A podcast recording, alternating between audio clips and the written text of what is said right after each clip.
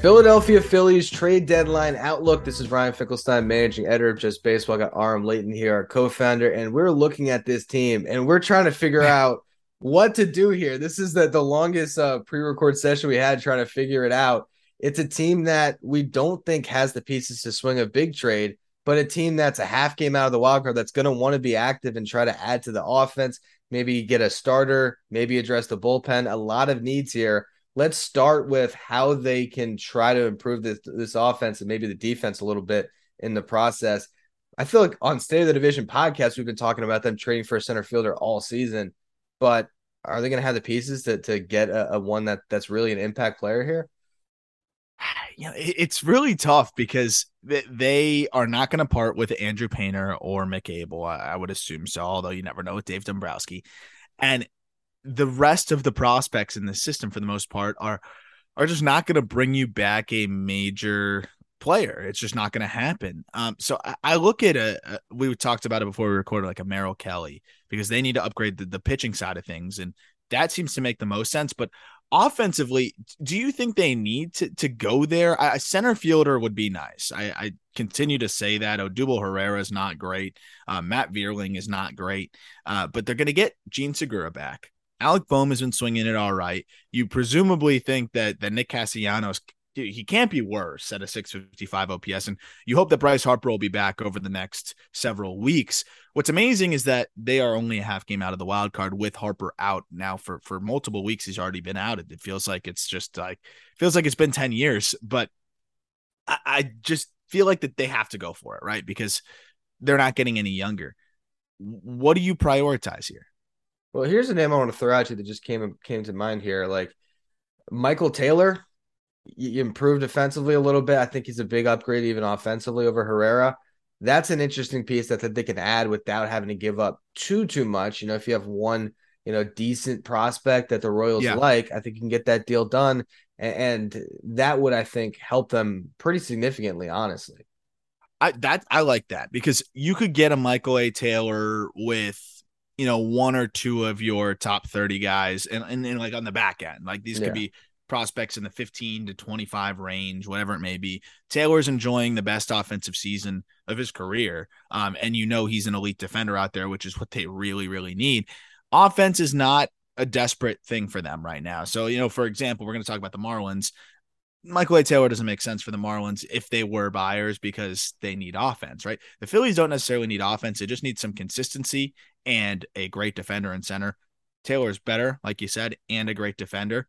You can go get Taylor and probably still have enough pieces to shuffle around here and try to get that starter. I think center field and getting a, a just serviceable back end of the rotation starter have to be the two priorities here. And I mean, just the list though of starters is is relatively thin because you can pretty much forget about any impactful, impactful starter. Uh, it's just not happening. They're not getting one. Uh, Jose Quintana is going to be expensive for that system uh, because of the fact that there's just going to be, I think, a lot of teams in on a left-handed pitching rental, and we've seen rentals bring in decent prospects when they're pitching well. Uh, Merrill Kelly, as we mentioned, free agent in 2025. So for that extra year of control and what he's done, probably expensive. Do they part with an Alec Bohm to get a Merrill Kelly? Is that one step forward, one step back? Uh, you know, it, I think it would be worth considering, given that you're going to get Segura back, given that Stott's starting to swing it better. Uh, but it's a high risk move. What if Stott really struggles? What if Segura gets re injured? Now you're really struggling on the infield side of things. So, what would you what would you do there? Here's my question: What if the Diamondbacks love Alec Bohm? We don't know this, but let's just say they do. You know, could you get? Uh, and, and, again, it, it, kind of just adds to your corner outfielders. But could you get Peralta with Merrill Kelly, and then you could maybe, even if you had to DH him at some point, like at least you get a little bit of offense back in that trade. I, I don't know if that makes sense, but yeah, they're just in a weird spot because, like you said, you trade Bohm, and it, it would be good to get Kelly, but now your offense takes a little bit of a hit and you're putting more on, on a rookie shoulders and Stott and, and Segura's coming back from injury. And I don't know, they're, they're just in such a weird spot, kind of stuck in the middle here. And you know, Logan O'Hoppe is is a good is a good trade piece. I mean, this is a borderline, or I think by Baseball America top 100 guy, he's going to be right on the edge of our top 100 update. Catching prospect that you know, JT Real Realmuto is is starting to come alive. He's looked a lot better as of late, and you know, he's the guy that's going to be anchoring the catching position. So if they feel that Realmuto, you know, is is still going to be going strong for them for for several more years, he's signed through 2025, then maybe they trade O'Hoppe here, and and, and maybe that's the guy that can kind of headline uh, a bigger trade. I think they could put something together without Bohm. The more I think about it, for a Merrill Kelly, but here's the thing: is the D-backs don't need a catcher, so it, it's it's a tough tough spot. Uh, but I think if they want to go out and get a decent starter, they could probably pull it off with a Logan O'Hoppe and uh, maybe a Johan Rojas and uh, a Griff McGarry. Uh, that yeah. could be enough to put together a package for a decent starter. But to kind of wrap up on on the Phillies, other than Merrill Kelly, uh, Jose Quintana, who could be an option as well. Who else do you think that we we could really see them going after that isn't, you know, out of their price range in terms of prospects? I think a name that actually just kind of makes a ton of sense. It's just a trade that my gut tells me could happen is if they got Daniel Bard.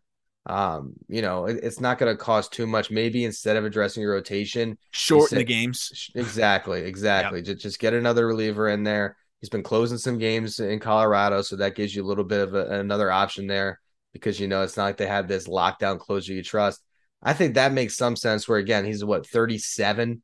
I mean, he's kind of yeah, found money for the Rockies. Great, though. He's been great, he's been, but but how much does it really cost to get him is the question. You know. Yeah, you know, I don't know. I don't. That's a great question because you know the reliever market's always surprising. Sometimes what these guys bring in, and sometimes what they don't. Um, so I, I would love to see them go get they could maybe try and snag two relievers. They could try yeah. to get Colome too and just really shorten the ball game because I mean the Phillies bullpen has been a pleasant surprise this year. I don't know if I will ever trust the Phillies bullpen, but they have been a pleasant surprise this year. Uh, and you know maybe that's that's the approach to take there. It's just shorten ball games and go reliever heavy. I don't hate that move because again, I really think it's a thin market pitching wise, and there's just not that many teams that are going to be willing to part with starters, and the ones that are are, are going to be asking for a lot. And I think most teams will be able to outbid the Phillies pretty easily. So they're either either going to have to try to find that lower end target that they think they think they can maximize, or you know try to go an unorthodox way and just try to stockpile some bullpen arms. Yeah, I think the bullpen market is pretty, you know, robust. There's a lot of names. Like you can get David Robertson, Michael Fulmer. There's names out there that they can target. Larger deal with the Royals to get mm-hmm. like a Staumont with with Michael A. Taylor or Barlow with Michael A. Taylor. That could make sense as well. And maybe that is the type of move they should make, where they should try to get some offensive piece that fits with the bullpen arm, and then maybe you can maximize what little prospect capital you do have in a trade here. I, I like it. And, and, and, a guy that I would have mentioned if he didn't go down with an injury is Michael Pineda. He's been pretty bad, but you know, again, a flyer starter that you could mix in there. Uh, but now he's down on the IL. Uh, just kind of scouring bad teams and seeing if they just try to pick up a starter. I wouldn't be surprised if they if they do that. Um, but there's just not that many. Most of the bad teams are bad for a reason. They don't really have starters, but you know, maybe they can go and try and pry away a Cole Irvin or or somebody in that in that realm, but it, it's really tough. It's going to be very difficult for Dave Dombrowski, and I'm very excited to see how he tries to pull this thing off.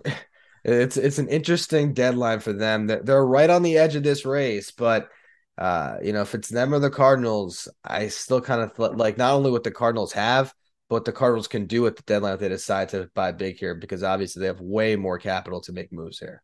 Uh, absolutely. That is our outlook on the Phillies. Make sure you follow the written version at justbaseball.com. Check out all of the videos we're doing at the just at the State of the Division YouTube channel and also the audio side at the State of the Division podcast.